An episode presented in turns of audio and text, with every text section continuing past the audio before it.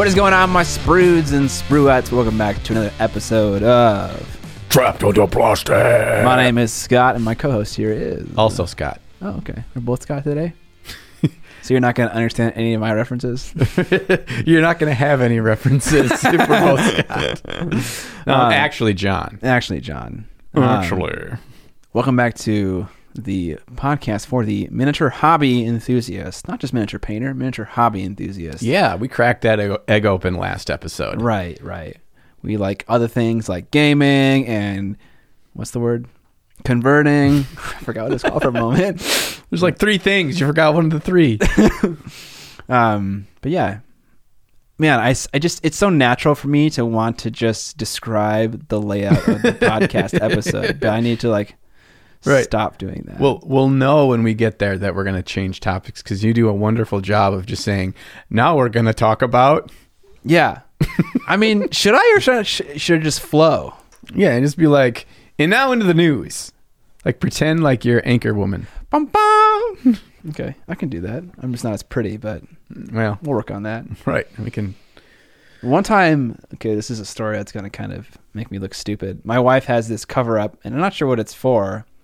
It's not like traditional makeup, but she was like, "You should try to wear this uh, for a video because I have a, a that's not a skin disease, but a, a problem where I have bursting blood vessels under my skin, and it makes my skin look blotchy." And I mean, you might not know this, but like like bigger channels like Rhett and Link, and even like like co-anchors that are male, they wear stage makeup. Yeah. Um, and so I was like, okay, I'll try it. I put it on, and it made my skin burn. Oh And I was no! like, I was like, this off me. It's made with holy water. yeah, apparently. Um, but yeah, suffice to say, I did it once and had not done it again because that was Oh. an unpleasant experience. Do you think it was just that one brand that's like made from sea turtle shells or something? Maybe, um, I mean, enough people do it in the world that I would imagine someone has found a solution that doesn't make their skin burn. I- I'm sure there's a lot of research out there. You can get it down. Yeah, probably. Uh, before we talk about what we painted, uh, I have an announcement um, that doesn't really impact John a whole lot, a little bit. Um, I made a vampire miniature, and it took a long time to do it. It took about a year to kind of go through the whole process. It's a 75 millimeter display miniature, um, and it's the kind of design and aesthetic that I want out of a vampire.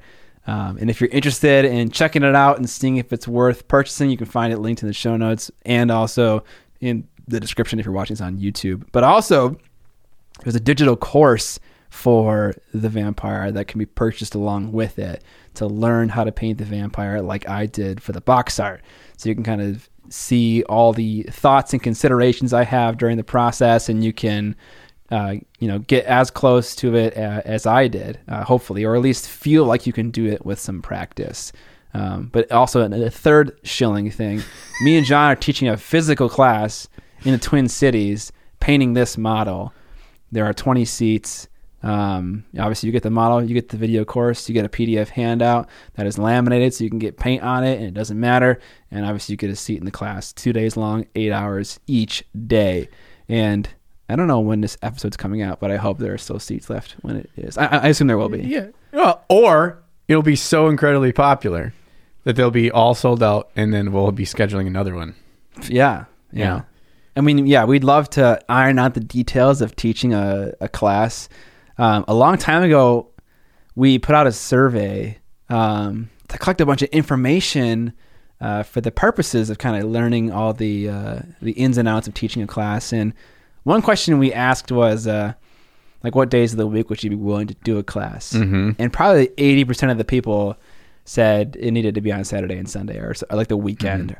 Um, Totally understandable. Right. You know? Understandable. Um, our plan was to fly out to the West Coast and like Yeah. hit up like Portland, Seattle, Los Angeles, San Francisco, like four Yeah. locations. Um, while we were out in the West Coast, because plane tickets are expensive. Right. Um, but it just wouldn't make sense because we'd have to be there for four weeks, and like, Right. what the hell would we do in between weekends? Right. So we kind of Yeah. changed our, our plan. Yeah. Well, and I, I still have a job. Oh right, yeah, this loser. Right. I'm, I'm, I'm hoping to rectify that. I want to get fired soon. Why didn't you say that while we were planning the the tour. What that I wanted to get fired? No, that you, I have a job. I can't be gone for three weeks. Well, because when we initially eh, discussed this, I had, I don't know, I thought like, okay, if we did it on like Portland, Seattle, and then we'd have a week in between there. Like I get a good amount of vacation at work, Sure. you know, and you have the fam out with us or whatever, and, and I think it would make it work. Okay. It's once you started going beyond just bookending weekend with the with the week in between Ah, okay, okay. then it quickly becomes more. And then initially we we even looked at and maybe I just not knowing enough details thought like we'd fly out on a Friday, you know, get you know, get to Seattle on a Friday, teach Saturday, Sunday, fly back on a Monday. But when we were talking about um, you know, overall expenses and everything, that's that's then flights for every single destination right. Yeah. and you know it it i mean it quickly it's like gosh we made 60 bucks you know what i mean like right Yeah. um which you know we're all about doing it for the funsies uh but my wife's all about Doing it for the Munsies. doing it for the munsies Um, but yeah, so we had like a a wonderful couple help us in planning that like that whatever week two week long tour was Walter and his wife Heidi. And, and they listen to the show and they're fans of my YouTube channel. Um, so if you guys hear this, we really appreciate your help.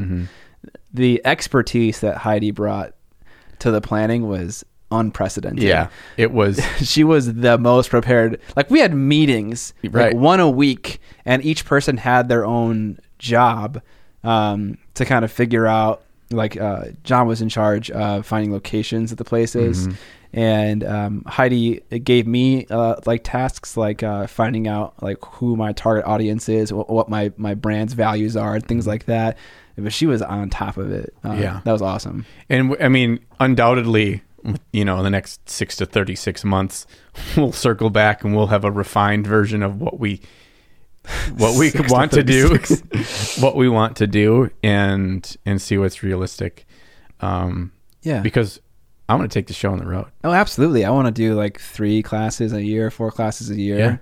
Um, our, my plan right now, um, you can oftentimes find very cheap tickets to fly places like Boston or Denver or Austin, Texas, or you know popular uh, metropolitan areas. Mm-hmm. That costs like I don't know, like between a hundred and two hundred dollars a ticket, which is or even lower than a hundred sometimes, which is super cheap. right And so whenever we find a, a deal like that, that you know is maybe like six months down the road or four months down the road, we'll buy the ticket and then research in that area for venues and then advertise it uh, out. Um, so it's one flight there and back, one class, but the, the, the ticket cost, which is probably the biggest expense, um, is reduced significantly.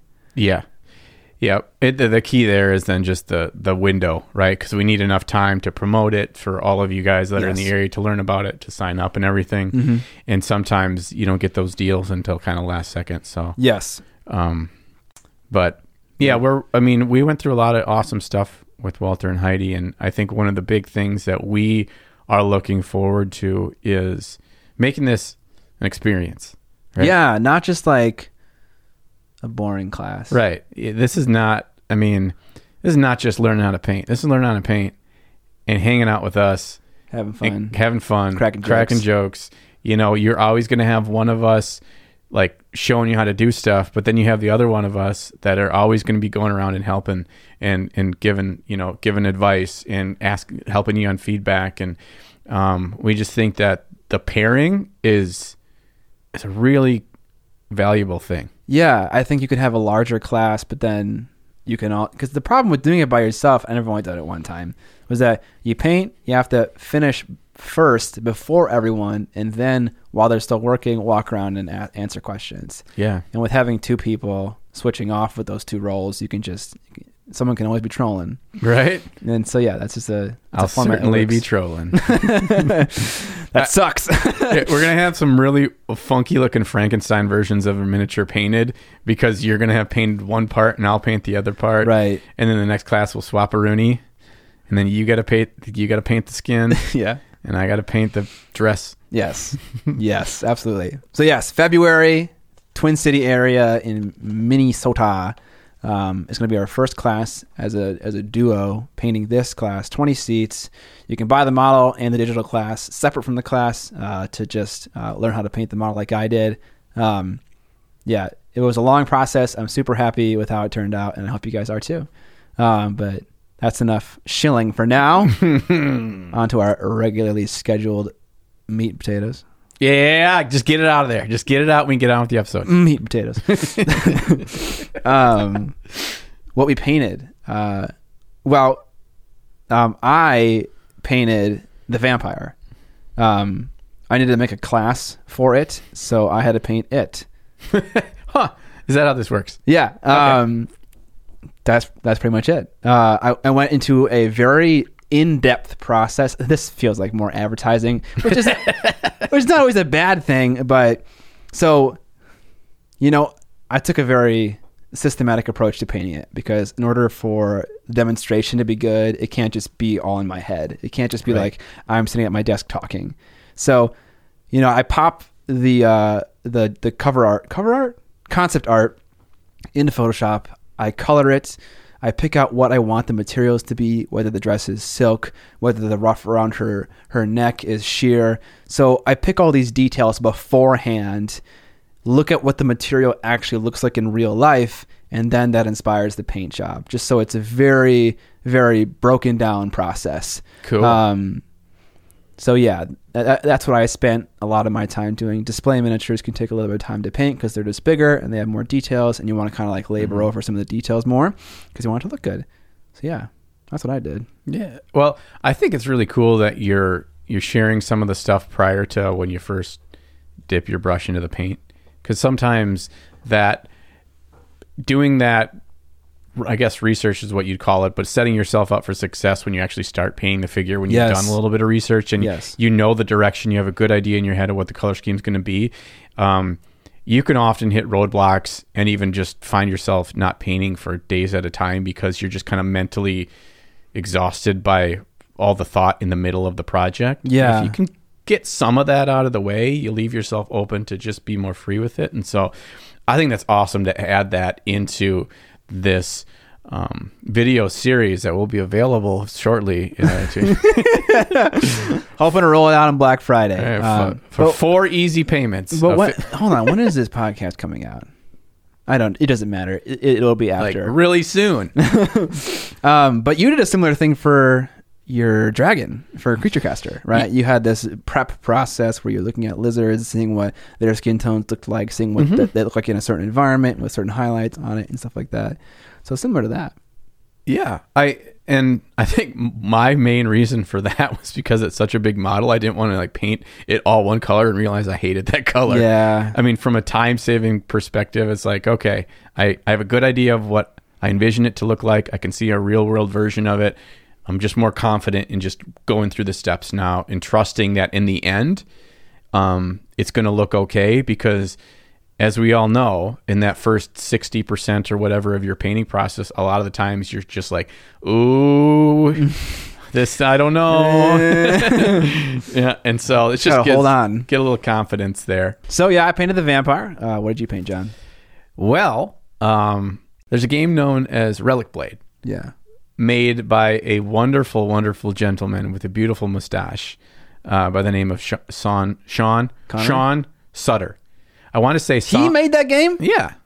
Sean, wh- where's a newsboy hat, giant mustache? The, the guy that's at Adepticon? Yeah. That's the guy who made the game, yes. What? Yes.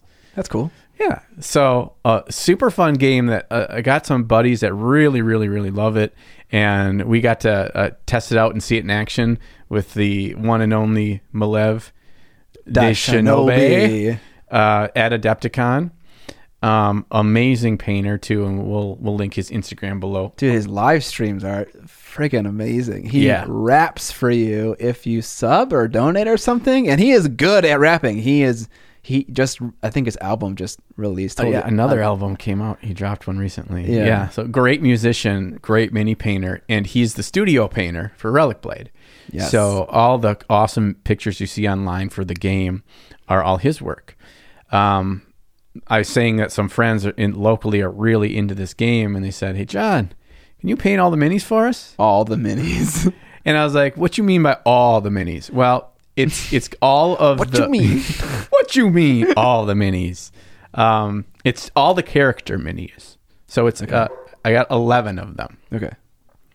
And I, if you guys don't know this, I have spent a ridiculous amount of money lately on a video and audio equipment for YouTube videos And, and what a else com- you spend money on? uh, and a computer. and Age of Sigmar models. yeah. So I'm kind of like, all right, I'll paint them. I like the models. Um, there's a lot of character to them. They have a feel to them that doesn't feel like generic fantasy.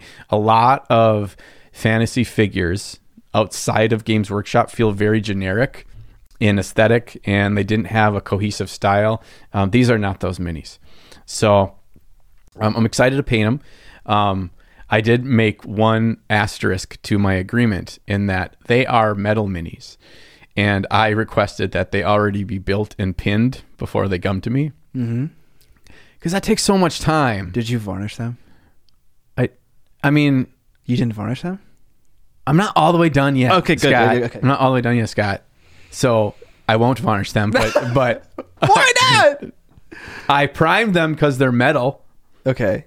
So And you're going to I will varnish I, them. I will varnish them because they're metal. Because you know, as we all know, if a metal mini is more likely to tip over, that chipping is going to happen. Yeah. And you, I mean, the varnish isn't going to 100% save that, but Put on like three thick coats. so then you can't even see what I painted. Yeah. And it just looks like a frosty mug Yeah. filled with Like a- root beer. Like an ice cube in the shape of a miniature. Right. Generally. Uh, so I've been working on those um, in uh, a fun style, getting some cool colors on there, and not just kind of having fun with it, and not thinking too hard, but still trying to make them look cool at a tabletop. That you know you'll see them like, whoa, that looks cool. That's that's my goal. My goal is whoa, these going to be done? soonish, Okay. Like, like like like bef- two, two weeks? two weeks or less. Okay. Yeah. Okay. I'll hope to do that. All right, good. I'll if get you pictures don't out there. finish it in two weeks, I get the money that you get for the commission. What? This is the worst bet ever. you get nothing if you get it done. You get paid. If I do get it on time. you get paid. You put tendies on this? No. I already lost tendies. Here's the right here. No. Yeah, yeah. That's life is better when tendies are on the line, my That's- friend. Okay. Get that tattooed on your lower back, Right below the pant line. right below. Um, yeah. So That's what I've been doing. that's cool. Kind of cool. Kind of moderately cool, and cooler. also extremely stressing over uh, competition stuff. Like it co- creeps up on you. Didn't it feel like we were just Oh. driving home from Adepticon? No, it didn't. Yeah, it does. It totally feels like it. And I'm like, oh sh- crap, You we know, were so close. Someone said something. Um, I think it was Irk. Irk is the patron of of my YouTube channel, and he mentioned, "Hey Scott, don't you think John, yourself, and John enjoy painting minis less because of something you mentioned two episodes ago? We both mentioned how." The painting process isn't really that much fun. Maybe like the last parts are like you know Mhm. 20 percent of the, the final is fun, but the rest is is not that that much that much fun. And he said, "Don't you think it's because one, Scott, you're only painting things for YouTube exclusively, and John, two, you are always painting high stress pieces, Mm. or at least maybe thinking about it. Yeah, Um, is that a reason? I think that's a that's a really good comment. I Yeah. think it's. I think there's a lot of truth to that. Yeah, I mean, I mean, I, I don't know. I uh, I made that video about my entire painted miniature collection, and then Sam saw that video and he came over and he was like, "You haven't painted a lot of stuff other than what I've seen on YouTube." And I was like, "Literally, there's a one model. There's one single model. I can't even remember. It's a Necromunda model, a Cawdor gang dude. Oh yeah, yeah. That that is the only model that I painted that was not for the express purpose of making a video or earning money in like a private lesson or something like that. Um, that's got to be unhealthy. Uh, I got to rectify that. And wasn't that Cawdor model? Weren't you planning to do a video with it anyway, and then just didn't? Or no, I didn't film anything. Okay. it. I just Okay. I brought it home one time. Went home to Wisconsin and I painted it in the GW store. I wanted to have a Oh, GW yeah. model to paint. I, I still wasn't using their brushes or their paint, but come on. but neither does Darren Latham. So he uses GW uh, uh, their paint. yeah, yeah, you're right. He does. Also, their paint is not bad. It's good. I the paint it. is good. I Their mean, it's right there good. behind me. You can see it. Um, dang it, I was going to say something.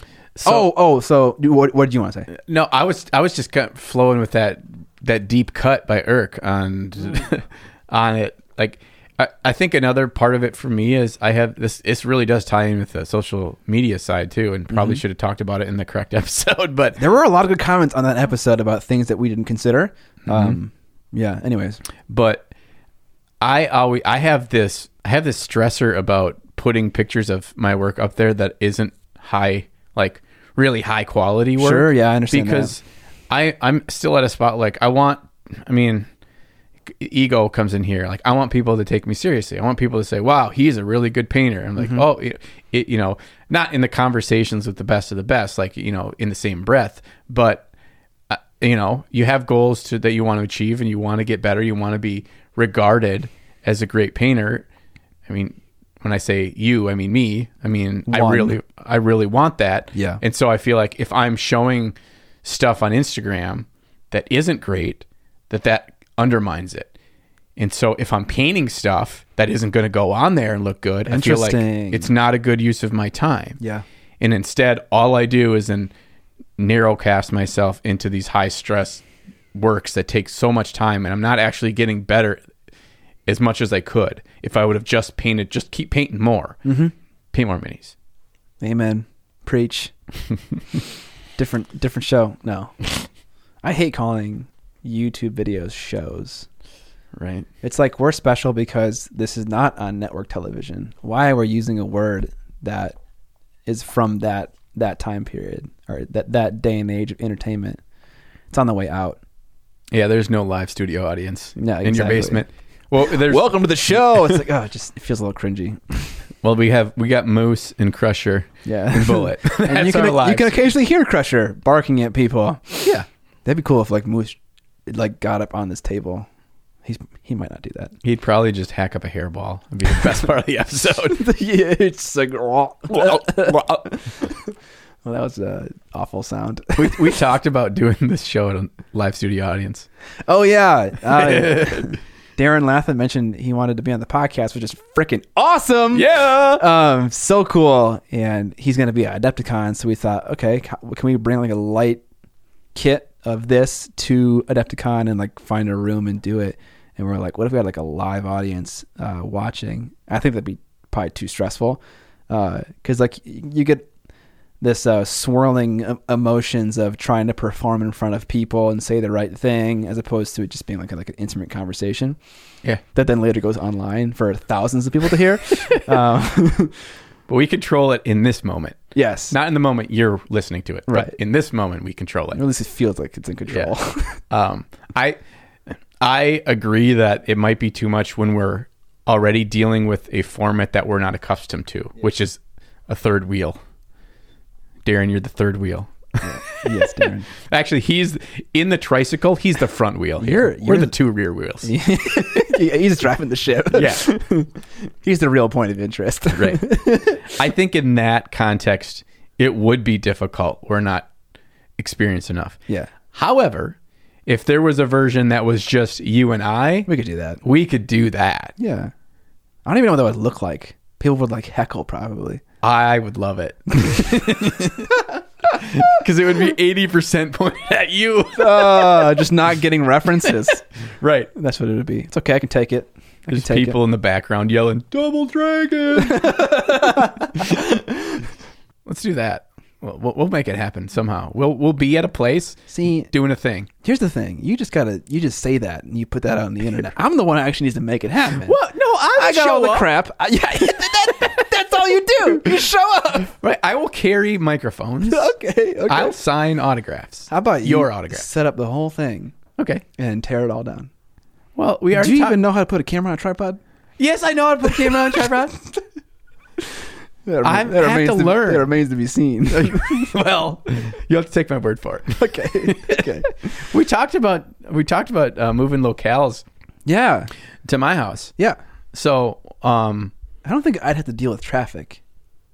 No, Maybe south on 35E in a St. you Paul. you actually uh, you would go reverse because I'm going from a Ah. more rur- rural area up to the Twin Cities in the morning, which is where everybody's going to work. Yeah. And then I'm leaving the Twin Cities in the evening when everyone's going home from work. You'd have the opposite. Yeah. So you would be much, I mean, you probably save like 10, 15 minutes max, but or in the case of this morning. uh, yeah, hours, hours.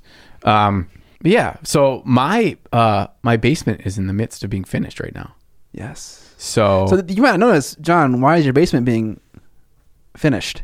oh, I'm I am putting in uh, a studio in my basement. So we have an unfinished basement, and uh, Studio. yeah, the main room is going to be uh, an art stu stu studio.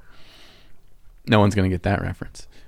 I certainly didn't. No, we'll see who gets it in the comments. I'm not going to disclose it. But he's got he, he's making an art studio, one just to have a permanent spot to paint, Yep. so he's not homeless. Yeah. The the Fortress Not of painting out Solitude. of a not painting out of a cardboard box anymore. yeah. You're a painting hobo right now. Yeah, it's behind the Home Depot. That's it's the it's the best place to get those stir sticks.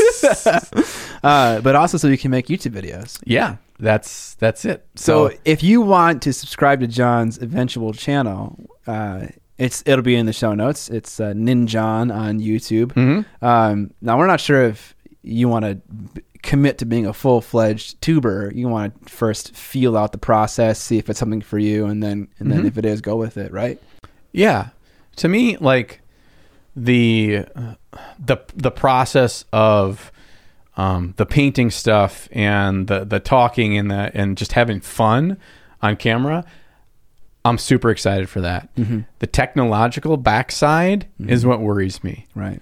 Um, as well as the the slowly mounting pressure of the people trickling in that are subscribing to my channel with no videos, and I'm like, I'm sorry guys, there's nothing here. Hey man, it costs nothing to subscribe, Yeah, that's so true. don't feel guilty. Oh, I thought they were always giving me money. Damn it!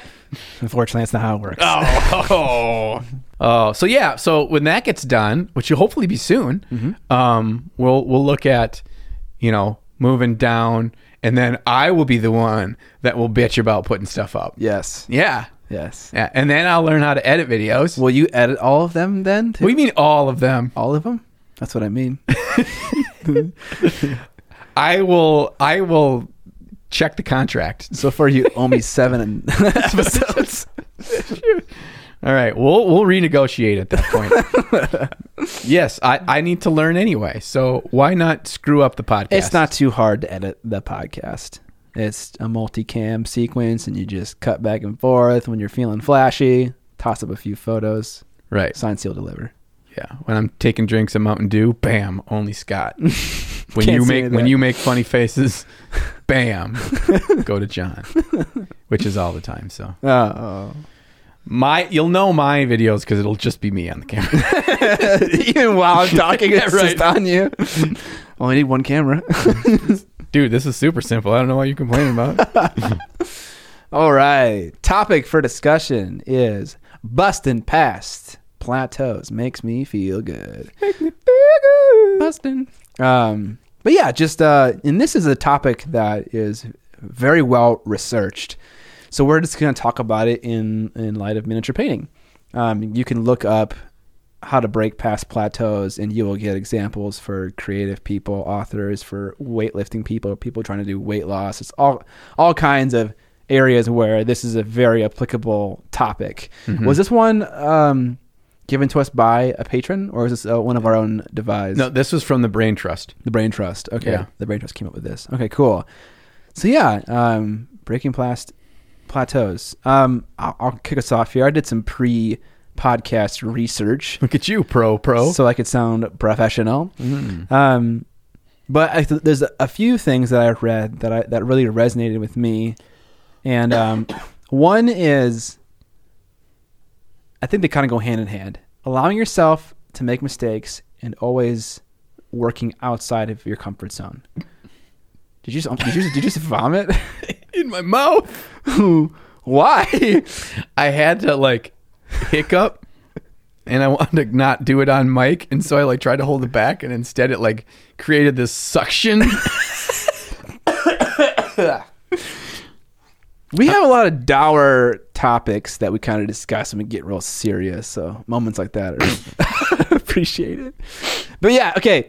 Uh, to, to rehash, um, allowing yourself to make mistakes and two, working outside your comfort zone. Now, those sound like really nice things, but what do I mean? Allowing yourself to make mistakes. Let's start there. Sometimes you should just paint a miniature and tell yourself at the beginning, this is not going to look good. I'm going to make mistakes, and that's fine. No one is going to see it. I don't need to put it on the internet. I don't need to show anyone. I'm just going to use it for the exercise of experimentation and making mistakes. Okay, there was this, uh, I can't remember his name, but there was a guy who was l- practicing memorization, right? Mm-hmm. And for this particular competition, they would shuffle a deck of 52 cards, and you'd have to look through it and memorize the order of 52 cards. And by the end of his training, he was able to do it in two minutes. Okay? That sounds Insane. terrible. insane. Absolutely insane. Okay? Mm. But he hit a plateau and he couldn't he couldn't figure out how to decrease his time to memorization as if six minutes was so awful, right? Yeah. To remember 52 cards. Um, and so what he did, and this this is about kind of doing things that are uncomfortable. Um, he figured out his fastest rate, um, which was like six minutes, seven minutes, something like that. And then he tried to increase it by 10, 20%, working, basically giving himself less time with each card to memorize it.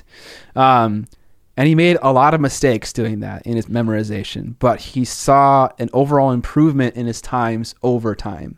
And this is basically the idea is is that the more you operate outside of your comfort zone, or trying to operate uh, maybe with like 80% of your comfort zone and 20% is experimentation.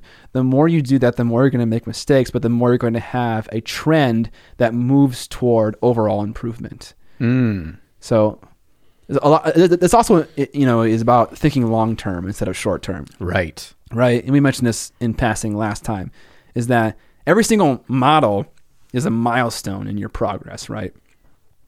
Not every single model is like the end all be all, but it's just a stepping stone.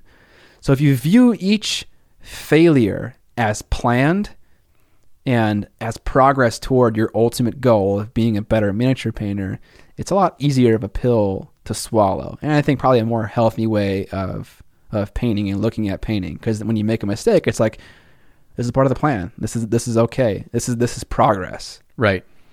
Yep. I think I think that makes a lot of sense.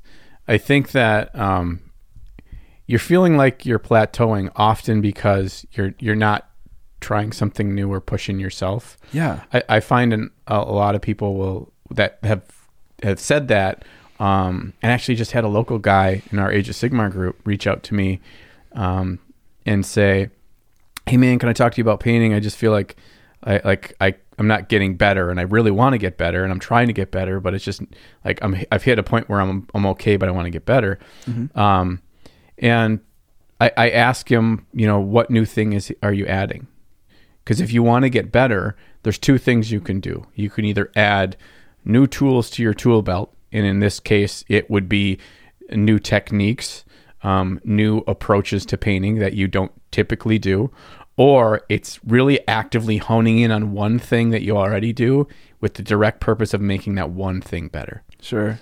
And if you're not really actively trying to do one of those two things, that that model isn't helping you very much. And not that you aren't getting better, but it's just super slow compared to trying something new, being okay to screw up with it, but seeing the potential there. Yeah. You know? Yeah.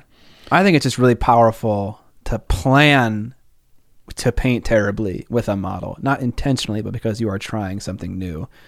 Oftentimes, it can feel like daunting to try something new because you want everything you paint to look perfect.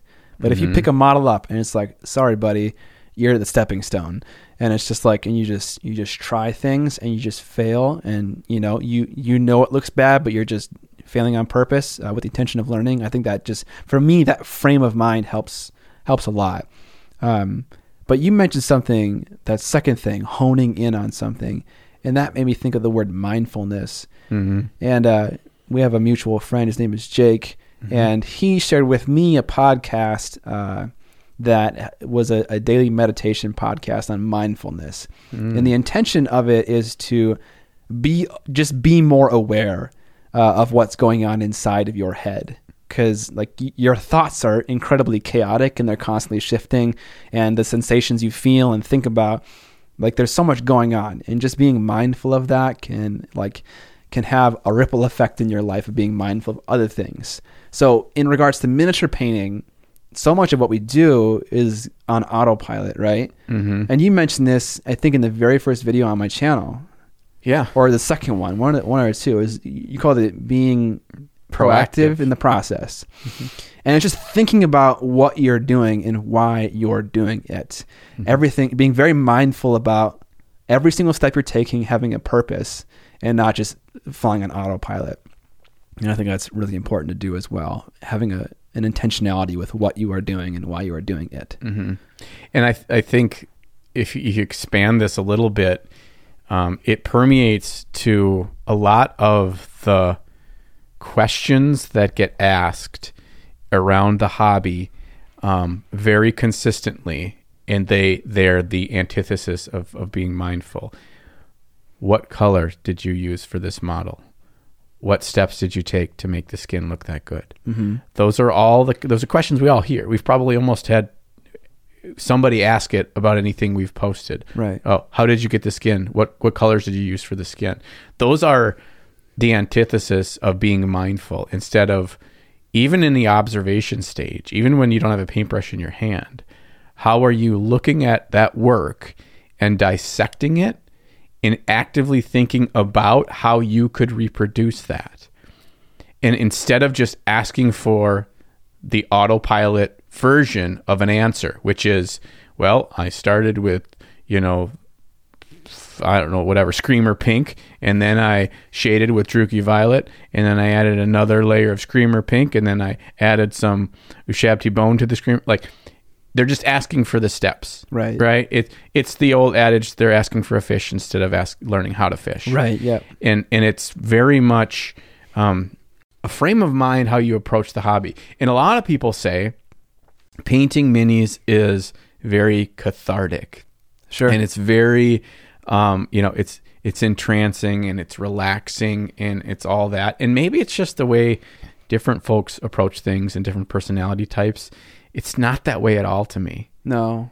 It's not because I'm always like beeline engaged with something I'm doing. And if I'm not, I'm feeling like, uh oh, I'm, I'm kind of feeling like I, I sunk into an autopilot thing here and I'm, it's not going to look any better. And sometimes it's cool to do models that way. Yeah. Right. I want to pump out some stuff for my army. I want to just do this commission for a buddy and I'm getting paid some money, but it doesn't need to be epic. Right Right. that's okay to do that and those are fun and those are probably very healthy exercises to have Yeah, I agree.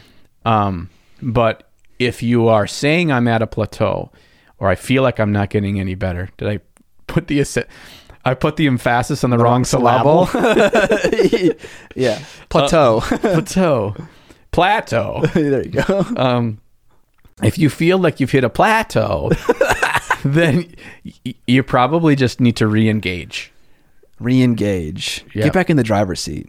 yeah just strap in Don't let that Tesla drive you around. You drive. Wee-wee. You drive the Tesla.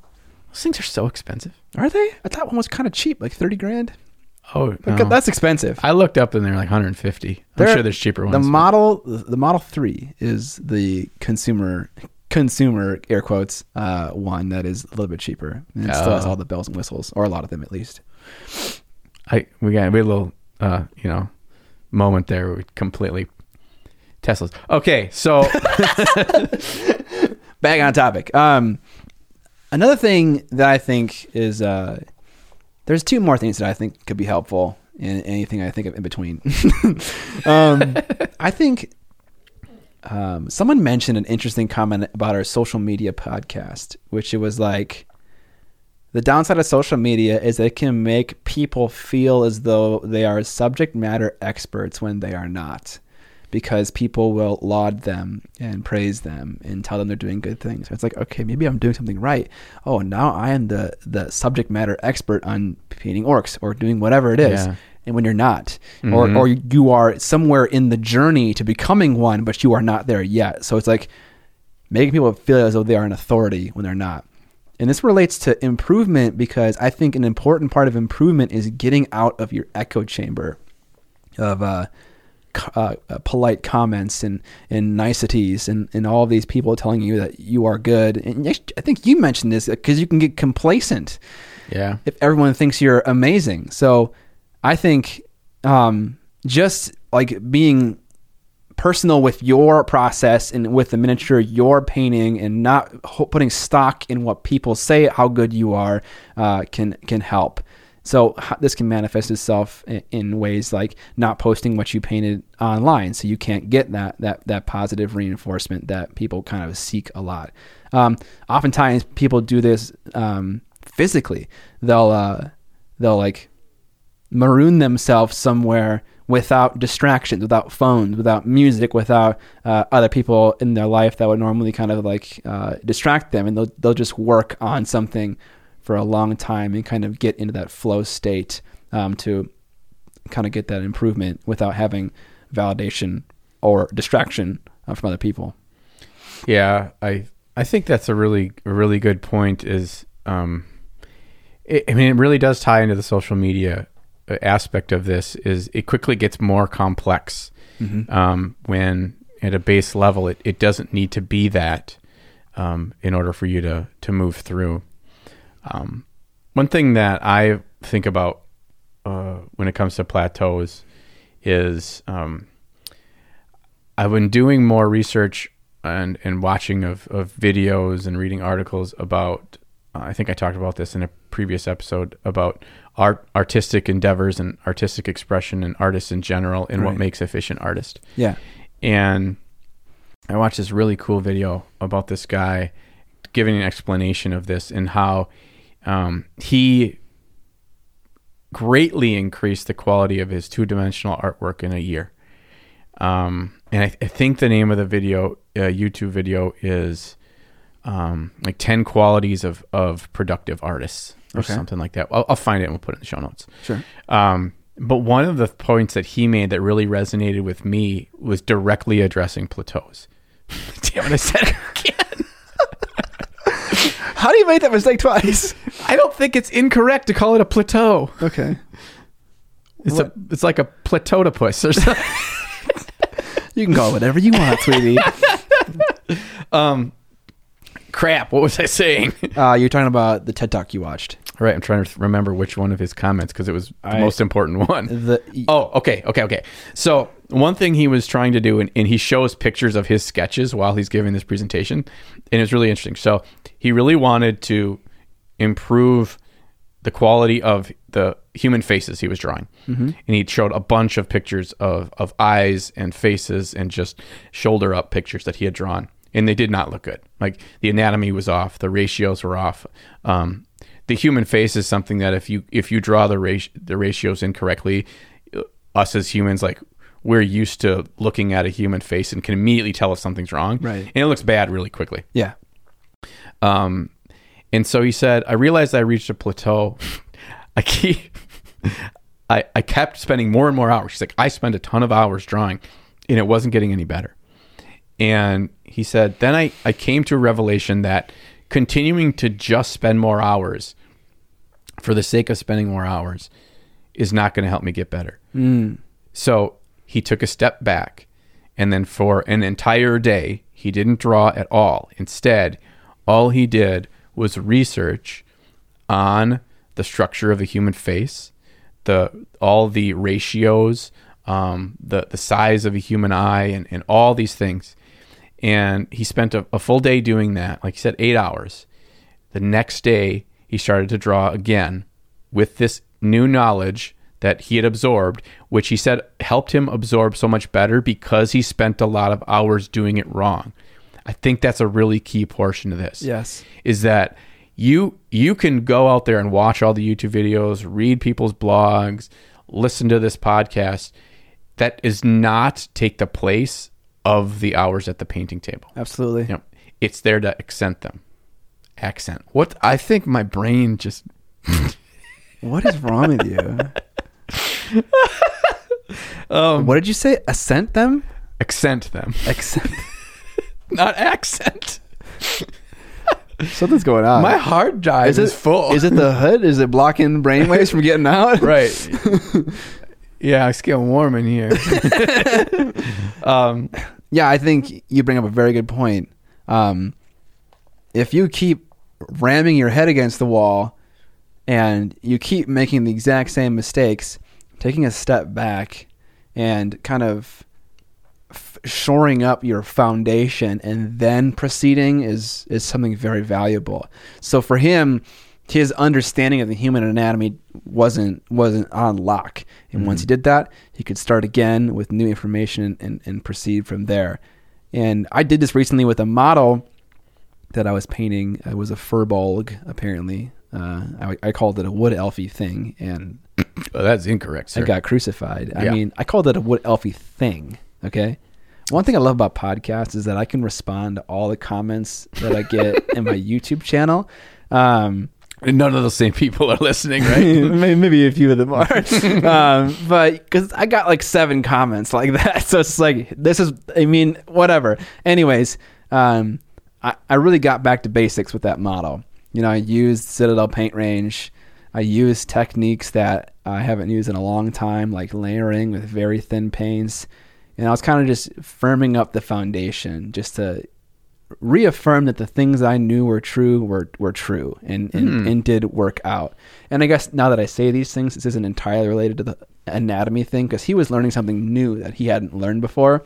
I was just reaffirming uh, my foundation of knowledge. well, he's taken class. He says he's he's taken classes and stuff. Okay, so just So- remembering. Yeah, I, I think the uh, to kind of piggyback off your story there about wood elfie things. Um, it, I think one important factor here is that you absorb more and things click more if you have attempted them, Yes. have not succeeded, and then you learn. Do you know about the triangle of learning? Is that like the Illuminati? No. Okay. Uh, do you have more to say? Uh, uh, now I want to learn about the Illuminati. So So there's this concept of the triangle of learning where at the top is spoken word.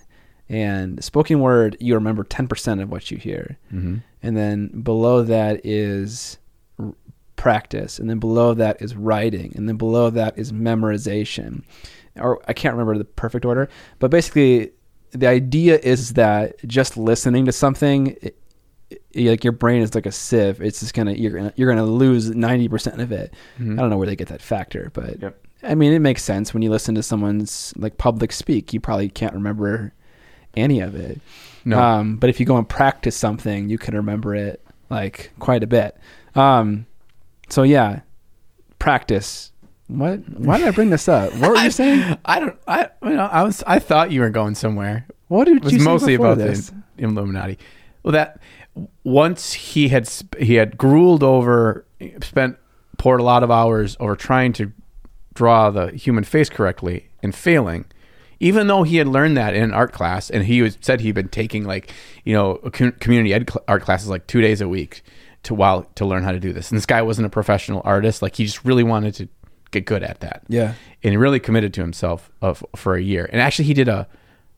I think the the story is you can watch the video if you want. The story is that he bet like his brother in law or something like ten thousand dollars The- that he could get so many likes on his artwork on a social media platform. It was a, it was like an art platform. I hadn't heard of the name of it, but Art anyway, station. Art Station. That could have been it. Okay. And he was he was like ten thousand dollars to get ten thousand likes Shoot, did he do it? in a year, and he did it with like forty eight hours to go. oh my gosh, So- that's crazy. Yeah. And so, and this was another one of his his um, and this is something you've talked about before. And he said, the bet was this: if I don't do it, I pay him. It was either a thousand or ten thousand. I can't remember which. I hope it's a thousand. That's quite. That's quite a Wish bit of money. ten thousand. He says, if I don't do it, I pay him the money. If I do it, he doesn't pay me anything. And he said, here's the reason why. Oh, punishment. Yeah, you, he sets himself up with the right amount of pressure to keep himself on track over time to commit to completing his task. Yes. Yes. And this is something you've talked about before. Yeah, yeah. I mentioned. I, I've never uh, done it. Um, well, I guess I have done it, but I've never failed and then suffered the consequence. I did it one time. I gave myself a time frame to become a full time YouTuber, nine months, or it was a year. And if I didn't finish it in a year, I would just not do it. And so that's what really made me productive in terms of making a video a week for like a whole year straight. And now I'm still doing the one video a week thing. When not because I can. Um, but yeah, that that really does work. Um, having uh, having a punishment uh, that helps pro- productivity quite a bit. Um, another thing that really helps learning is spacing out your learning. Mm. Like you would know this if you ever try to cram for a test or memorize something in like a single evening. Maybe you can remem- remember it for the next 20 minutes, but then after that, it just all starts to leak out, right? Yeah. So if you're going to learn how to wet blend or do NMM, space your sessions out over multiple days and weeks. And the more you practice, the more you can really easily commit information to memory um, instead of just kind of forgetting it. Because in the beginning, you're going to try it and it's kind of like like total ass. Um, but the more you do it, the less it'll look like ass, and the more you can remember like the pitfalls that you hit and the reasons why certain things work and why they don't. Yeah. Yes. Uh, I agree. I didn't. I I was actually just listening there and not thinking what I was going to say next. That's you know. So then I'm just like, Conversations are hard, you know. it is hard to talk. Especially for you right Yeah. now. I think I'm having a stroke. Ascent or whatever you said. I can't even remember. Ascent. I don't know. I don't know. But yeah, what else can you do to improve, or not improve? Break past painting plateaus. We talked about having intentionality of failing, moving outside of your comfort zone. I think I think that one area we haven't touched on yet is have you actually plateaued? Maybe you think you have, but you really haven't. Maybe you need to take a look at your last 5 miniatures truly side by side Yeah, and place them in order of, you know, how long ago you've painted them and really look through them um, and see, you know what?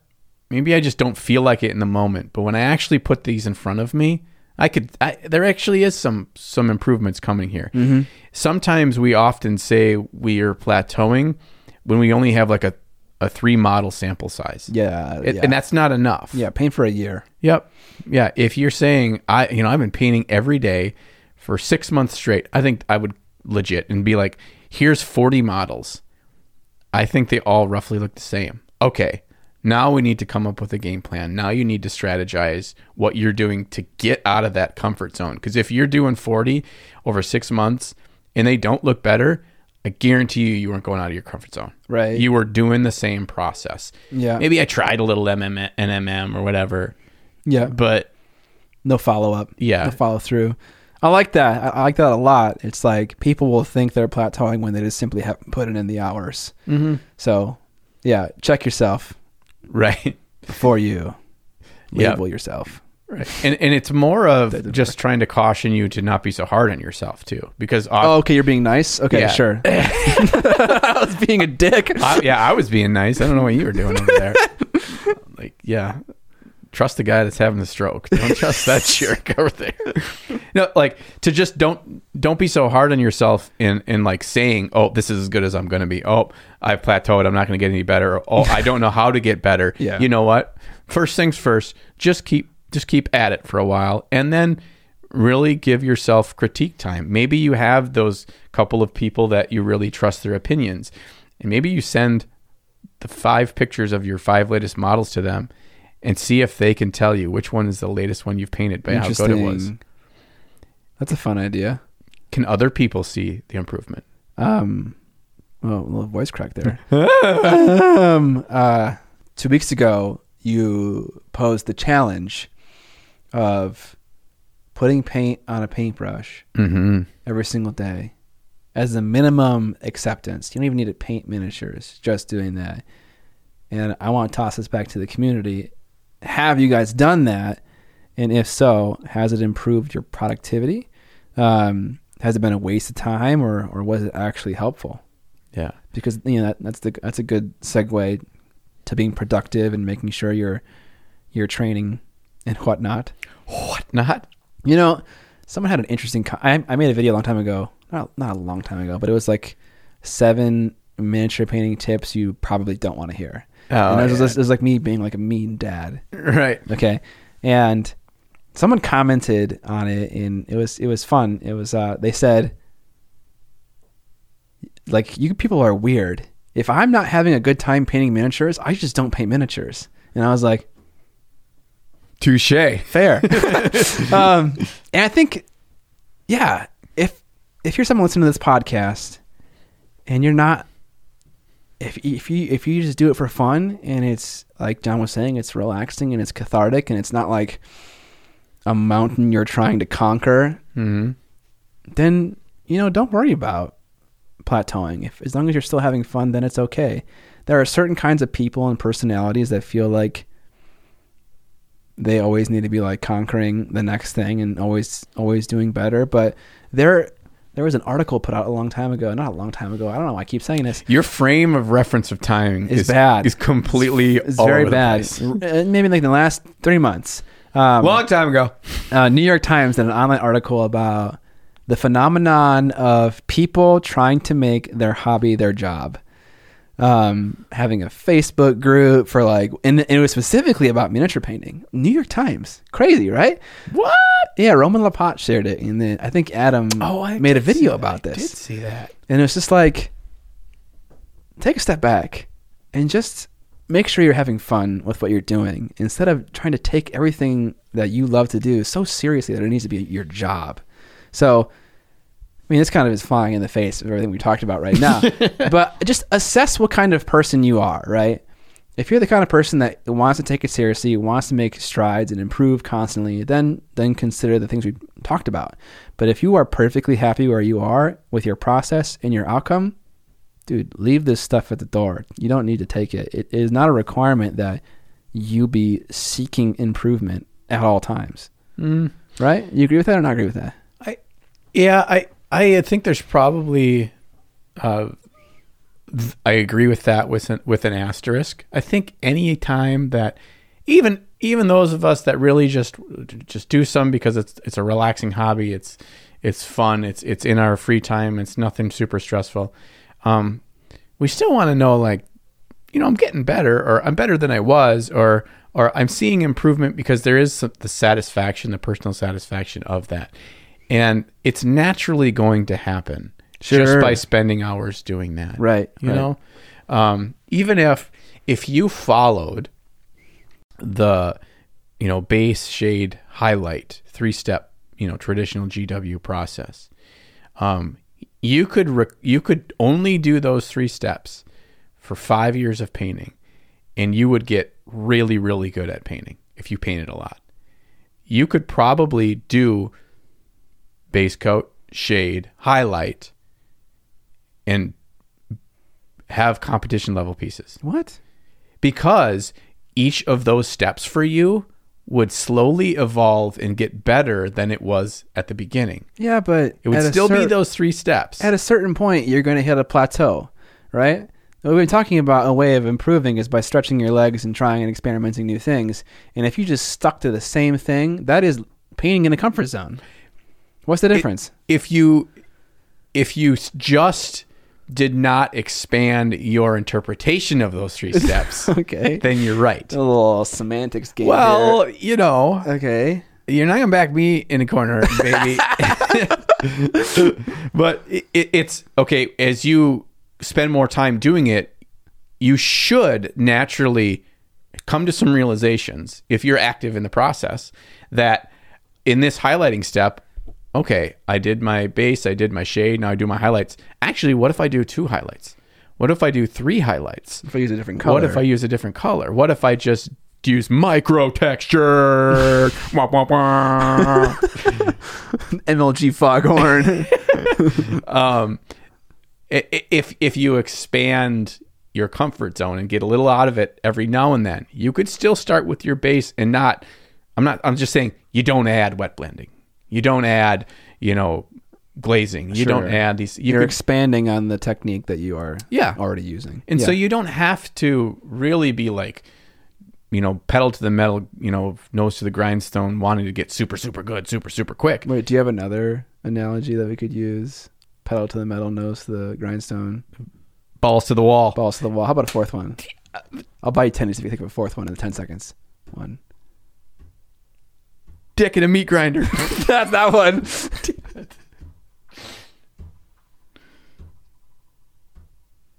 Dang it. I'm actually impressed you did three. God, I know. I'll, when I'm driving home tonight, I'll be like, oh! now we're totally off track. yeah, now I'm not thinking at all about this. I'm just trying to find the fourth one. Tendies could have been mine. Dang it. Um, I, I, I Hold up, don't I always buy you tendies? always. Every time you come down, don't I buy you tendies? No, No? I mostly do. Then what's the desire for getting free tendies if you already get it? To earn them. Oh, you want to earn the tendies. It's gambling. I like to gamble. Okay. You don't like to gamble, apparently. I mean, yeah, eh, gambling is a thing that I know exists. I'm aware of its existence. I don't hate it and I don't like it. And gambling on your career. I, yeah. a little bit, yeah, yeah.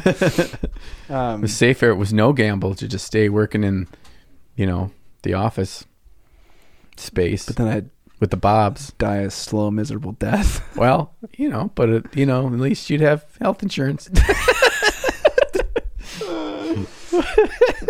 Plateaus. Plateaus. I think this is one of those things as well. Plateaus are something that like I don't think they exist as much as people think they do. It's just kind of a, a hot top hot button topic. Sure, right. It's it's a it's a hip phrase that's used in the hobby a lot. How to improve Yeah. plateaus, yeah. Yep. And there's a difference between a plateau and how and improving.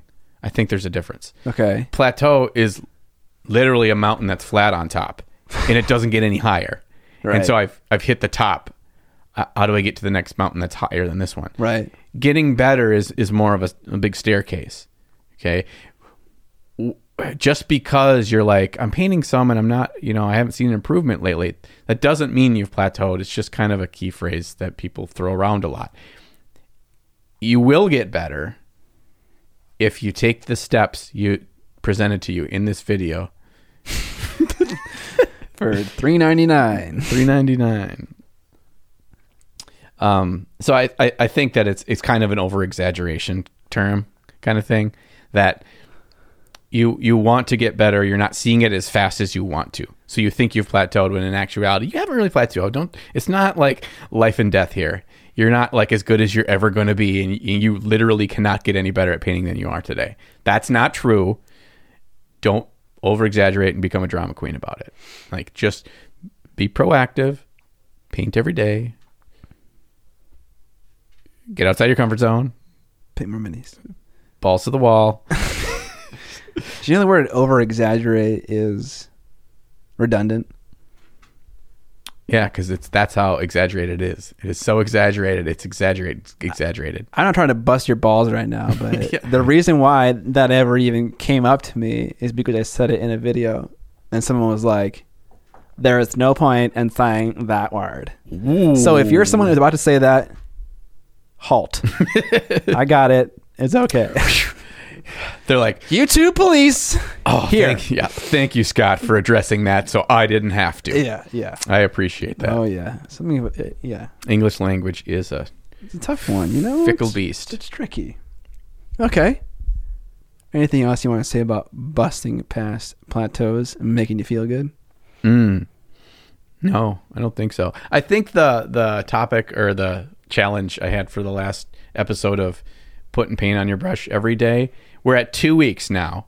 And if you did it every day for two weeks, I'm not saying you will have seen market improvement yet in your painting. Maybe you have. That would be awesome. Maybe you'll just see an uh, increase in output. Yeah. that- that's an improvement. And an increase in output is directly linked to the increase in quality Oh, over you know, time. you said something earlier and you didn't bring it up right now.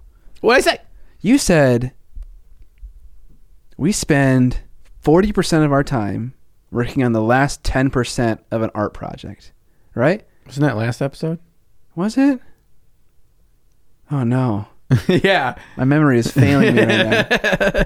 But he, okay, let's just reiterate it. um, No, you just make up the percentages. I want to hear what you think. you spend a, a large portion of your time refining the model at its very end stages. Yeah. So why not just not spend that large amount of time and just let the model be at 90%. And then spend that large chunk of time that you would have spent refining that model for 90 per, for, you know, however many hours on your next project. I thought this was the thing in the TED Talk you mentioned. It's actually that same video, so that's where you got confused. Okay. The same guy, same video. It's a different different segment of his 10 tips or 10 things that productive artists do. That was one of them. Oh, Okay, so I guess we're not really talking about productivity. We're just talking about uh, busting past plateaus. But like, you know, kind of goes hand in hand. Maybe a little bit, a little bit of column A, a little bit of column B. Yeah, I think that when when I now that you got that in my brain, um, at first I was really confused. I'm like, that means just this like all my minis are going to look like 90% done. Yes, that only took me 60% of the time, but they won't look as good. But then I started to think about this. I was thinking about this since our last episode. Um, that why are you laughing at me? Since our last episode, which we re- recorded an hour ago. Dude, don't don't fucking lift back the curtain. Oh no, the curtain. We record two episodes a day. There it is. Jesus, man, I'm trying to be professional here and lie to these people. yes. Um. All right, what was I saying? Okay, so okay, so I started to think about this. What does that mean if you don't do the last ten percent? Isn't that last ten percent what makes your mini look better and make it look like you got better? Ew, Right? Interesting. And that's not the case.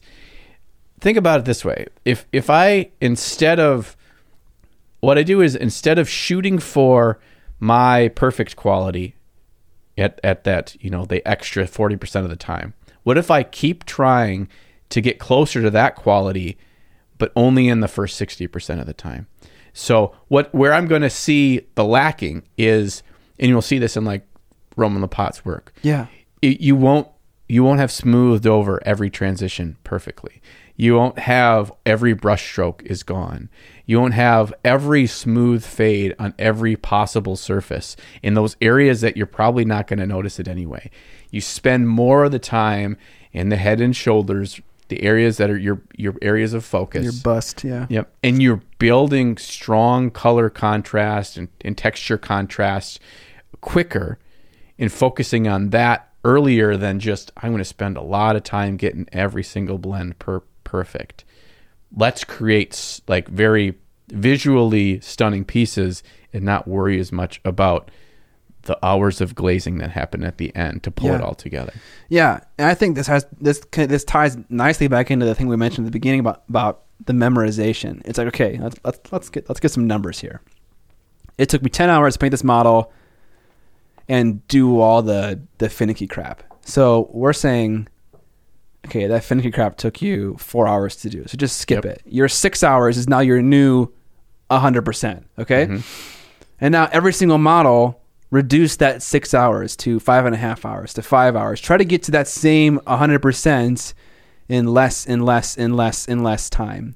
And you are going to mess up each and every single time, but you're going to improve because you are pushing yourself in, in, in, in not living in a comfort zone of a time frame, but you're trying to constantly, constantly get better, constantly failing, but also slowly improving. Um, okay.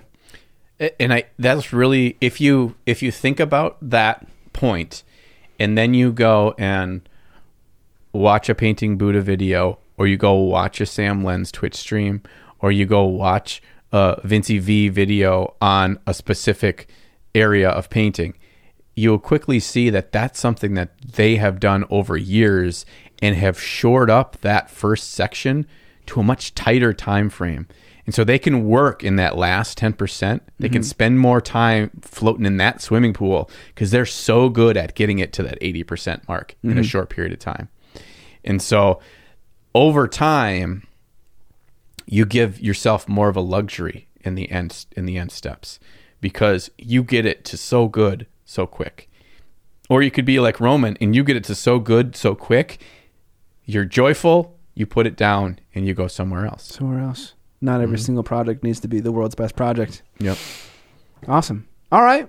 I think that was a lot of good, uh, I mean, good advice for myself as well. Uh, things that I have yet to implement, but just have read about and learned about that could be helpful. Hopefully, they're helpful to, to, to you guys.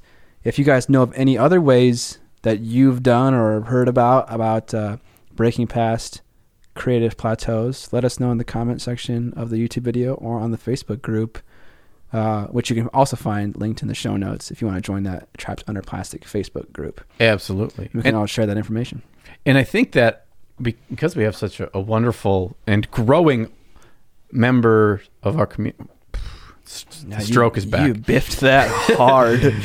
And since we have uh, such a wonderfully growing and robust group of sprues and spruettes, I bet many of you have some other aspect of your life where you've worked on improving or getting past plo- plateaus, plateaus, plutoniums. Um, Lord Almighty. I used all my words for the day, is what I realized. yeah, yeah, yeah. I'm all out. and, and you mentioned stuff like like weightlifting plateaus or Yeah. weight loss plateaus Yeah. or Or learning a language and not getting any better at it. Yeah. Yep. I mean, if you guys have some other aspect of your life that you've worked through and spent time and committed to, and you've had some education or revelation regarding that, and you think it might apply to our hobby, throw it in the comments or throw it in the Facebook group and, and share it with us because Yeah. I'm, I'm curious to learn. Yeah, it most likely does apply. Um, so we'd love to hear that. But yeah, let's uh, get on to the last and final segment of the podcast, and that is the news podcast. Newsy news. Um, We got two really interesting ones. I think one is really interesting. The first one is less interesting. Um, So yours is less interesting. yeah. Um, uh, there's a little RPG of a book or campaign or system called Vampire the Masquerade. Are you familiar with this?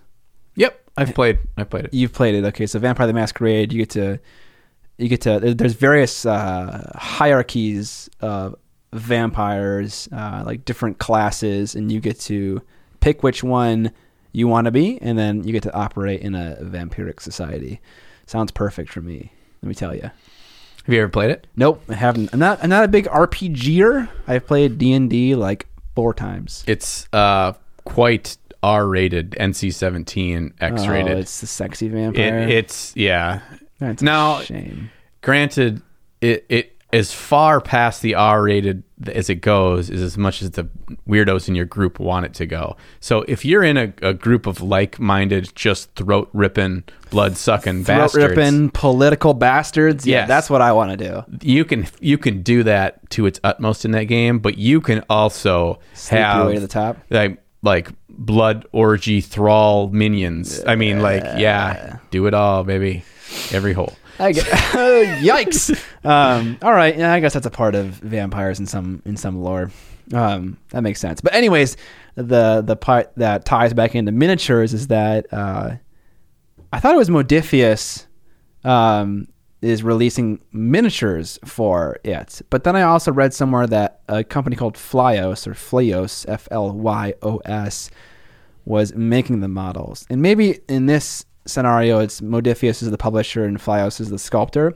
Uh, I didn't look into it, but our buddy Angel Giraldez uh, painted the box art for the miniatures. Ooh, so Um, good. yeah, dude, like his team of guys, they crank stuff out and it always looks good. Like Mhm. every everything they paint for every Kickstarter or whatever. Maybe he like vets his commissions to models that he know will look he knows will look good once he's painted them. You, you think about that? He doesn't just take everything. He's like, okay, this model is quality and it's going to highlight the, uh, our talent as a studio. We'll take that. Or do you think it takes everything? I think it takes everything. Right? Oh, okay. I, I mean, I feel like there's such a diverse spread of things his studio has painted, and they all look good. Uh, that's what I'm saying. They all So- look good, and, and not all models are created equally, right? Some are better than others. Well, remember this: Okay. the versions that they get to paint are not the versions you get to buy. Wait, you, he they get the masters? No, They get the resin versions. The resin print? resin print version. Like every CMON game, like when he did, didn't he do Hate? He did one of the tribes in hate. Yeah. Yeah, that that's not in the plastic that you and I got in the box. No. Nope, guaranteed, Okay. it is not. Poopy. So, if the, I mean, there's something to, still to be said to the quality of a sculpt, and does it look like? Because there's some bad stuff out there in terms of the overall sculpting quality. and Yeah. everything like weird proportions and just like look like a third grader made it out of play-doh. Like, you know, uh, he's not going to be like, all right, I'll do that. Right. so there is some vetting going on, but it's not Yeah. it's not as, as strict as I might think it is. Yeah. But yeah, so he painted the models, um, and I'm always for more vampire models. Speaking of, I did the box art in a resin cast. I didn't use a master. I don't even have the master. Creature Caster has it. Oh, um, but anyways, um, he did that, and um, there there were four models that he previewed, and two just look like humans, and two look like vampires. They're okay. I'm a vampire snob, so I'm not I'm not super in love with them. sure. But They're not as good as your vampire. hell no, Soon available for purchase. available right now. Link in the description. oh wow. Yeah, I, I got one already. this is definitely yeah. You need to have one. you need to know how to paint it. Yeah. I better paint that. Damn it.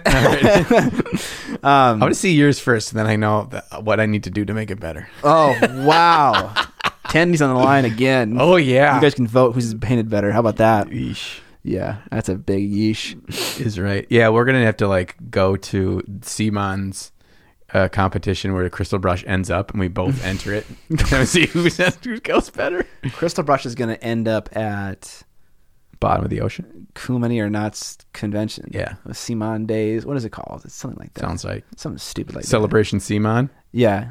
All things Simon. Simon Tober. It's the it's the games day of Cool Mini or Not. Boy, Yeah. super excited for that. I mean, they have enough product to make it work, probably. but They do. If you're a fan of that stuff, um, but yeah, that that's that's my news, and I'm stretching it out as much as I can.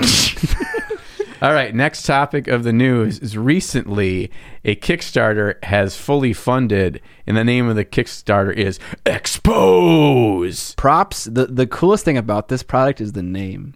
Yeah, because I love it. I mean, I love combining things, and this name combines two elements of the product. Right? Am I wrong about that? Exposed because it's it's a brush holder and it's clear, so you can see through the clear plastic. okay. Okay. And pose because you're like posing the brushes. Is that stupid? And then three, Expose, because there is a giant uh, dong on here, so you, you're exposing yourself. There's a giant dong on it. Oh, wait. I'm on the wrong website. Oh, wah, wah. Wah. Ew. Um, so okay, let's let's take a step back here. Take a step back. Expose is a new product that just got funded on Kickstarter by a company known as Painting Spirit. And this is a brush holder for 30 US dollars, 35 US dollars. Lord Almighty. Um, and so I'm like, oh, what is this thing? What what? Why is it cool? And we'll we'll put a link below so you can go visit what it is. But it's basically uh, clear uh, acrylic used like a CNC machine or something to cut this. I don't know. Let me describe this. You you you Imagine this. a box made of clear acrylic, and the lid is fully open and sitting on the table, and the rest of the uh, four sides of the box are up in the air, perpendicular to the surface.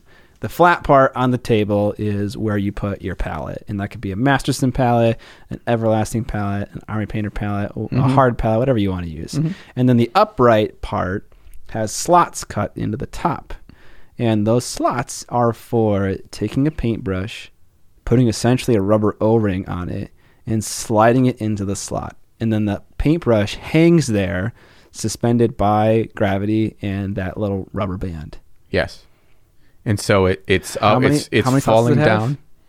How many slots? Is it like 10, 8? I don't even think it's that. It's like 8, right? Eight. 8. So yeah, You can put eight. Now it is a little bit deeper, so you could probably fit 2. two per. Okay. Um, in general, if you were to take a piece of MDF or a ruler, go buy a wooden ruler, take the side that doesn't have the the metal piece on it, and you just cut little slits every inch. You just cut a zzz, about an eighth of an inch or Yeah. a quarter of an inch. Yeah. Zzz, zzz. You do that, and then you put it on your back wall. Or you put two side supports. That's literally what this thing is. Yeah. It's it's 30 bucks. Yeah. That's crazy. Yeah. Plus shipping, and it's coming from France, by the way. So it's probably going to cost you f- between forty and fifty dollars. Okay. shipped. I- so part of this thing that kind of really caught my eye was that it showed you two brushes one that was hung in the expose and one that wasn't so the main the, the main value of hanging a brush upside down is that the water can drip out of your brush i don't know who's leaving their brushes sopping soaking wet that it's actually water. dripping You know who does it? The people that go in and every day they put paint on their brush, like John told them to, and then just throw it on the table. but yeah, so it hangs upside down like a bat in a cave, right? Yeah. So that water can drip out, it can evaporate out, and it doesn't go into the ferrule. And it had two pictures. One picture was this is your brush on crack. This is your brush uh, not on crack. on, on exposed. on exposed. Exactly. So it's just like the brush, obviously, on exposed was sharp and beautiful. Yes. And the brush not on exposed was frayed and nasty. And this is this is oh my god, it just made me think of like like nighttime ad television. yes. It was yep. just like it was late like night TV ad. so I made this comment in a brush care video that if you uh, put your brushes upside down, or sorry, uh, like Tip side down. no, not not tip side down, but the the other side down in a cup, gravity will separate the the bristles, and that's true. That actually happens, but it's not the biggest deal because you can just reform the tip. Nothing Sure. nothing terrible is happening, and this guy reached out to me to test this, and he had this test. So you know when you draw blood and you you put it in a container, or I, I don't know what it is. It's it's some medical thing where it's like a little container, and you put a lid on it, and it's watertight. And he did this with brush bristles. He basically capped the bristles in a little watertight vessel and filled the vessel with water so that the entire brush, ferrule, ferrule included, um, was submerged in water. And he kept them there for a month. Okay. Took it off. The brushes were totally fine. Hmm. so maybe the problem is that the water isn't perfectly clean and that it has paint in it, kind of, and that paint dries in the ferrule and then it messes it up. Maybe that's the problem. But water itself, and I don't know if it's really going to affect the adhesive inside of the paintbrush. No. Well, and the thing is, if you if you you know, this this picture of with expose and no expose, which is freaking great. The one on the left still has a very sharp tip. The one on the right is completely blunted off at the top. Yeah, it's like a How is brush. holding? How is how the brush stored affected by that? Yeah, Unless like if you're like me, where you, you have your I just store my brushes on the table same. Yeah, inside. on the side. Unless you have you don't put the cap on them and you have a cat like mine that goes up, knocks them off, and chews on them. then the no exposed picture Yeah. makes sense. Yeah, No it's- exposed asterisk plus cat. Plus cat. right. Like but how is that's what happens from wear and tear over time is those the finest little bristles that create your tip Yeah. eventually they will get brittle and frayed and it they go away and it becomes more of a nub that's what the no exposed paintbrush looks like to me Right. Yeah, a paintbrush that's been used for two years. right and that that happens to all good brushes i've got Winsor and newtons that look exactly like that no exposed brush it's because i used it for six months straight Yeah. for everything Yeah. and that's going to happen that that's not how i hold my paintbrush Yeah. Post painting session. post painting session Yeah. Now, that said, I think this is a cool idea that we could all make ourselves for about a dollar seventy nine at home. Okay, and then just if if you paint up against a wall, then I totally plan on on drilling this thing I made myself to have a little rack against the far wall if it's with, within reaching distance. Mm-hmm. If not, I create my own little stand one, push it back again so against my painting desk so that I can reach it. It's not a bad idea it's it's just really cheesy marketing that's playing to fear, right? Yeah. That you spent twenty dollars on your Raphael paintbrush. It's ruined unless you buy this. Fear mongering. Yes, it's exactly what it is. It is efficient. It is helpful. It actually allows me to get to more brushes quicker. I totally get that. I don't necessarily have to keep the cap on them if they're going to hang there. Like Sure. I get that. Sure. Yeah. I'm kind of talking myself into it. It's thirty bucks, yeah. and it says space efficient, and it totally isn't space efficient. No. you could fit like forty percent more slots in that thing, if, especially if you're using, especially if you're making it with like a CNC laser. Yeah. So many more slots could fit, and you could hang so many more brushes. Um, but you know, at the end of the day, it's a hobby product, and miniature painters love hobby products. Yeah, it They is, and it's something that hasn't really been touched yet. You know, when are we going to kickstart a snake oil product here? We need not to- saying this is snake oil. No, It's no. like 30%. there, there is va- there's totally value to this. Yeah. and if to you. 30 bucks 40 bucks with shipping whatever in the us i'm not sure if it's you know cheaper wherever worldwide and actually the kickstarter is over i'm sure they'll sell them through their site eventually Oh yeah, yeah, yeah. but um you know if that dollar amount for that value or, or just having a, a finished product sent to you is a value i don't say it's i don't not saying it's a bad product i think it's claiming things that are inaccurate Yeah, um but i i think it's a cool idea you know it's a cool idea. It's a cool idea. Sure, I can. I think it'd be cooler if the bottom of the thing was a wet palette in and of itself, and I didn't have to put a wet palette in it. So if the thing that was flat on your desk surface had walls to it, Mhm. and I could put a sponge in it, um, and I didn't need a whole other plastic thing to go in, in into it, I think that'd be cool. and I- a cap Yeah. like a lid Sure. Well, and yeah, what if the whole the brush thing was collapsible so it fell down on top so for travel you that's what I'm saying. Yeah. You just snap it closed. oh man we just got the better exposed oh. 2.0 I thought that's what it was when I first saw it. I was like, oh, cool. I can put a sponge in there. The whole thing would close down into a cube. The brushes are there. The sponge is there. But if you closed it down, the brush would just slide out of the slot. Um, right so that would kind of get messed up now that I think about it. Then you need the 2.0 exposed locking mechanism that locks your brushes full which is time. like a tiny piece of acrylic that just slots in there to lock the brush in they spot. just give you like a roll of duct tape and then you just like put duct tape over the brushes every time you're going to move. seven ninety nine 7.99 for the optional duct tape exposed. euros. Euros. yeah, great. That's like $13. No, it's even more expensive. So there there's our product review of a product we don't have. we don't even have. Yeah, we're just reading the details off of the Kickstarter. We love to find everything wrong with stuff. I know. It's a pastime that I have. Whenever whenever I'm sent a product for review, it's like how many bad things can I find about this thing? So I fully realize that I am a I don't know what's the term for that. Pessimist. Sure. A pessimist. Also, I just like to It's like a challenge. You challenge yourself. Like, Yeah. oh, you think this Roomba is pretty good, huh? Didn't pick up my human shit. just smeared it everywhere. Who, who's the loser of this test, huh? Let me just pose an impossible challenge for this product to overcome. right. Didn't even do that. Didn't hold 50 brushes. What good are you? Didn't paint my models for me. Gosh. Uh, this is where we need to have the DJ Roomba that actually paints models for us. Oh yeah, that'd be nice. Mm. But yeah, yeah, that's our that's our snake Back, oil product. okay, yeah, a DJ Roomba that paints our models for us. Mm-hmm. What if we had a a rotary thing? So the, you put you put a model on a spinning thing, and then you have a paintbrush. And as the model is spinning, the model the paintbrush just goes up and down the model, just slathering it with various paints. and there's like a tube running to the paintbrush, and you're like pumping it.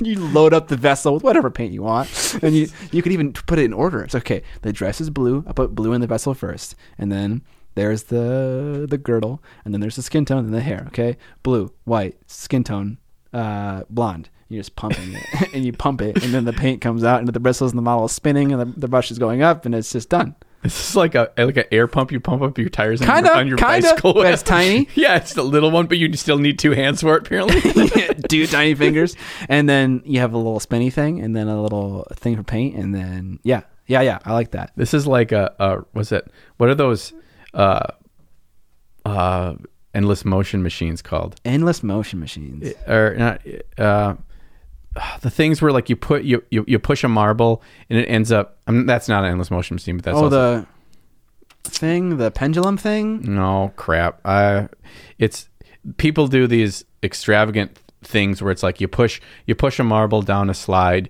it hits it hits dominoes Oh, Ru- Rube. Rube Goldberg. Rube Goldberg machine. This is like a mini painting Rube Goldberg machine where there's Kinda. all these extravagant steps. Yeah. And at the very end of all 40 steps, there's just like a wooden paint all over it to accomplish a very easy task, which is this is I've created my uh, mini priming mechanism. Comment below if you want us to uh, uh, divide, develop and kickstart this product. Right. And that you would buy them for $189 each. Yeah, if we get a million dollars in uh, backers before producing anything, we'll, we'll do it Yeah, we'll hand draw some sketches to prove that it, it's totally doable. on paper towel with Crayola. right. Yeah. Yeah. Yeah. Yeah. It's totally doable. Also, it'll have a, a, a, a wet palette too that you don't have to use paper with. oh, wait, is that a reference? Maybe. Uh, well, no, you have to use No. paper, but the paper is actually reusable. You can just wash it. Yeah, you can use it over again. Now it's a real reference. yeah.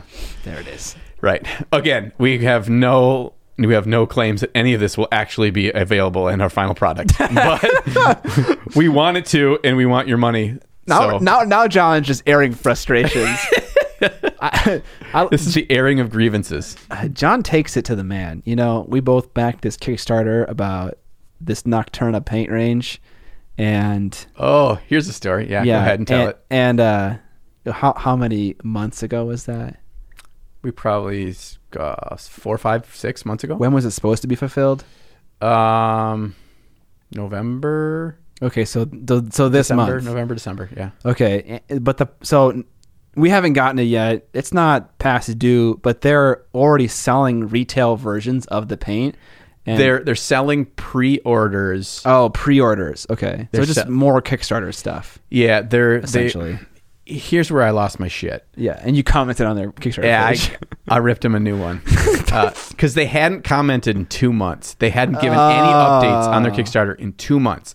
And I went through and I looked through everything on their whole Kickstarter page and could not find the date where it was scheduled to actually be released. Okay. And they may have put it somewhere, but I literally looked everywhere I could find. I went on their website, I went on their Facebook page, I went everywhere on the Kickstarter, I couldn't find it. It's entirely likely it was there and I just couldn't find it. But anyway, so I'm like, at this point, we're going on two months and we haven't had any updates. And I'm like, guys, on social media, I see you guys are like lobbying to sell more pre-orders of your paints and you haven't given any of your backers which made your product a freaking reality any updates on their orders by the way you took all my money let me know where we're at in the process we're going on 2 months with nothing yeah, they haven't said anything. They- a week after my explosion, they posted, uh, "Sorry, sorry, we've been busy. Everything is still according to schedule. Thanks for your patience." Okay, what- well, I mean, that's, something. whatever. Bare it's bones. It's yeah. bare bones. But like, you know, I don't know. It's a kick. It's the problem with Kickstarters is that you are at the mercy. Yeah, there's no. Yeah, there's not really accountability. Yeah. Well, I gotta assume there is some kind. There is like we. I mean, I'm assuming if it doesn't actually ever get produced, we get our money back. But things stand in limbo for forever. Um, the friend of mine, Josh, backed a, a video game. Um, the name of the game was Chasm. It's a PC game. Okay. Um, side scroller, um, Metroidvania, best version of video games ever. Or Metroidvania. Metroid is that a combination of Metroid and Castlevania? Yeah, basically. Um, it it's All more right. of it's it's a it's a style of game. It's not a genre of game. Okay. So, um, he had backed it. I think it was six years ago, and it just got published in like the last six months. Oh my. So there is no repercussions for them to just push out for forever. I mean, there are other there's history of other video games are the biggest culprits of it that just I mean, make millions of dollars for something fans really really really want, but they haven't actually started making the game yet and it just Wow. gets take I mean, there's some that were 8 years that that tragic Mega Man clone oh, game. okay. This reminds me. Kingdom Death kind of does this as well. I yeah, I just learned about this too. So yeah, like so like two years ago, Kingdom Death like came out with a thing on Black Friday. Maybe it was a year ago. Don't quote me on the time. Every year they open it up again. and they yeah they reopen it and they keep adding things to it. Yeah. And it's like, at what point are you just gonna fulfill this? Yeah, they uh, they don't actually produce the thing that all these people are backing it. it's like okay, it's cool that what I originally paid for is increasing in value, and I don't have to spend more money. Like whatever I spent, like a hundred bucks, and okay, I get the base game, and okay, now next year at Black Friday, oh, you're saying that cool, I get the base game plus an extra boss. And they keep adding things on and collecting more money, but they're not fulfilling they haven't fulfilled any of it. Yeah. there's a they, they fulfilled the original Kickstarter base game stuff. Yeah, but that's not what this bundle is, and I can't remember what it's called. I I, I know because on Black Friday I'm going to check it out. I might back it. You're a sucker, dude. I know Didn't you do it last year? no, I I received all of Kingdom Death. Not everything. I don't have this thing, but I got Kingdom Death 1.5 and all the expansions through another means. We can tell a story another time. But Right, right, right. Um, I don't have all these super obviously because all these extra things are have never been released yet. Right, So you, I, I believe you can just buy in for just those extras, Mm-hmm. and I want to see how much that is on Black Friday because I might want to do that for a game I'll probably never play, but I want to. We played it at Adepticon. Yeah, with David. Yeah, Yeah, it was Oh. all right. That, oh, I liked it. I Yeah. liked it. It was uh, it was another game that's designed to be played over multiple sessions. Yes, it is. It's a campaign. there's a lot of games coming out like that. Yeah, Um, it's really appealing to the. It's it's adding Dungeons and Dragons elements Yes. to board games. yes, I mean Blackstone Fortress is played that way. Hate is played that way. Um, so many games being called legacy versions are being played that way. Mm-hmm. So if you've seen Legacy Risk or Legacy Pandemic, those are all played. Played that game's garbage, hot garbage. Legacy Pandemic. Yeah, hate it. Did you play normal Pandemic? I love normal pandemic. You played le- okay, so specifically Legacy is not yeah, it's good. stupid. Okay, okay. Well, anyways, those are games played over multiple sessions, becoming more popular. Yes. Uh, yeah, a lot of the Kickstarter um, board games that are coming out these days are really built around campaigns. Like that, they don't Interesting. they don't really have a single session CMON Zombicide style, and even CMON games, obviously, like Hate, Massive Darkness. Um, I'm Oh, sure is that a others. campaign thing too? It has both options. You can play a scenario or you can play through the whole campaign and stuff. Okay. But the campaign, this was one of those earlier on in their cycle of understanding people wanted those games. And so it was kind of tapped on after the fact and it's not very good, which is a bummer. But there's third party people, you know, people in the own community are making their own campaign versions that are far superior. Okay, okay, awesome. All right, that's going to do it for this episode. Episode number seven. Seven. Lucky number seven. That is it. Um, thanks everybody for hanging out with us as we blab again and again and make odd references. and also Scott. um, if you want to support us, um, there are a number of ways to do so. We really ap- appreciate all the support. We really want to keep doing this, and so anything you can do, well, really will help. Um, you know, subscribing, giving us a thumbs up, um, giving us a good review based on where you listen to us. Yeah. Um, putting comments in the comment section on YouTube. Apparently, that might be a new al- algorithm thing. Is number of comments can get you recommended. Who knows? I don't. I don't know. It's how the Illuminati again. works? Um, so and telling your friends about us, that kind of stuff. Um, that that really helps. The more folks learn about us, the the more we can kind of keep keep on keeping on. Absolutely. Um, we have a Patreon campaign, which is awesome. You can see the link below. Uh, with that, you receive an extended version, the after party of each episode, where we have anywhere from 30 to 45 or so minutes of extra content and crazy other topics. And you can get your mini critiqued by us, and you can um, have some feedback on what we have for future episode topics. Yeah, yeah, and yeah. If you don't get enough of us being snobs in the normal podcast, you can get it more. we got merch, we got shirts, right? We got we got boy shirts, we got girl shirts, we got sweatshirts. so, I mean, okay, real talk. I mean, I know this is our podcast, but this logo and this design is so freaking sweet. It really is. I the guy who came up with it, uh, it Falsifer, amazing idea, and the the artist who executed on it, amazing execution. Right. We were so lucky that those two things came together. right. It Just really favor. It, and then when we first when you first showed me his like concept idea, I'm like that is absolutely freaking brilliant. Yeah, it's perfect. And the final piece looks way better than what I had envisioned what it would the final piece would look like. Yeah. It's so cool. It's so cool. And that's probably just because it's ours, so we think it's cool. So Yeah. like, maybe you don't. That's It's like your children. You think they're the best, right. yeah, but really they're, just ugly and cross-eyed. Billy special. But yeah, that's gonna wrap it up, guys. Uh, thanks for all your nice comments and thanks for all your support and whatever that is, either commenting or, or, or giving us money on Patreon. We really appreciate it. See you in two weeks. See you in two weeks. See you also on the flippity flop.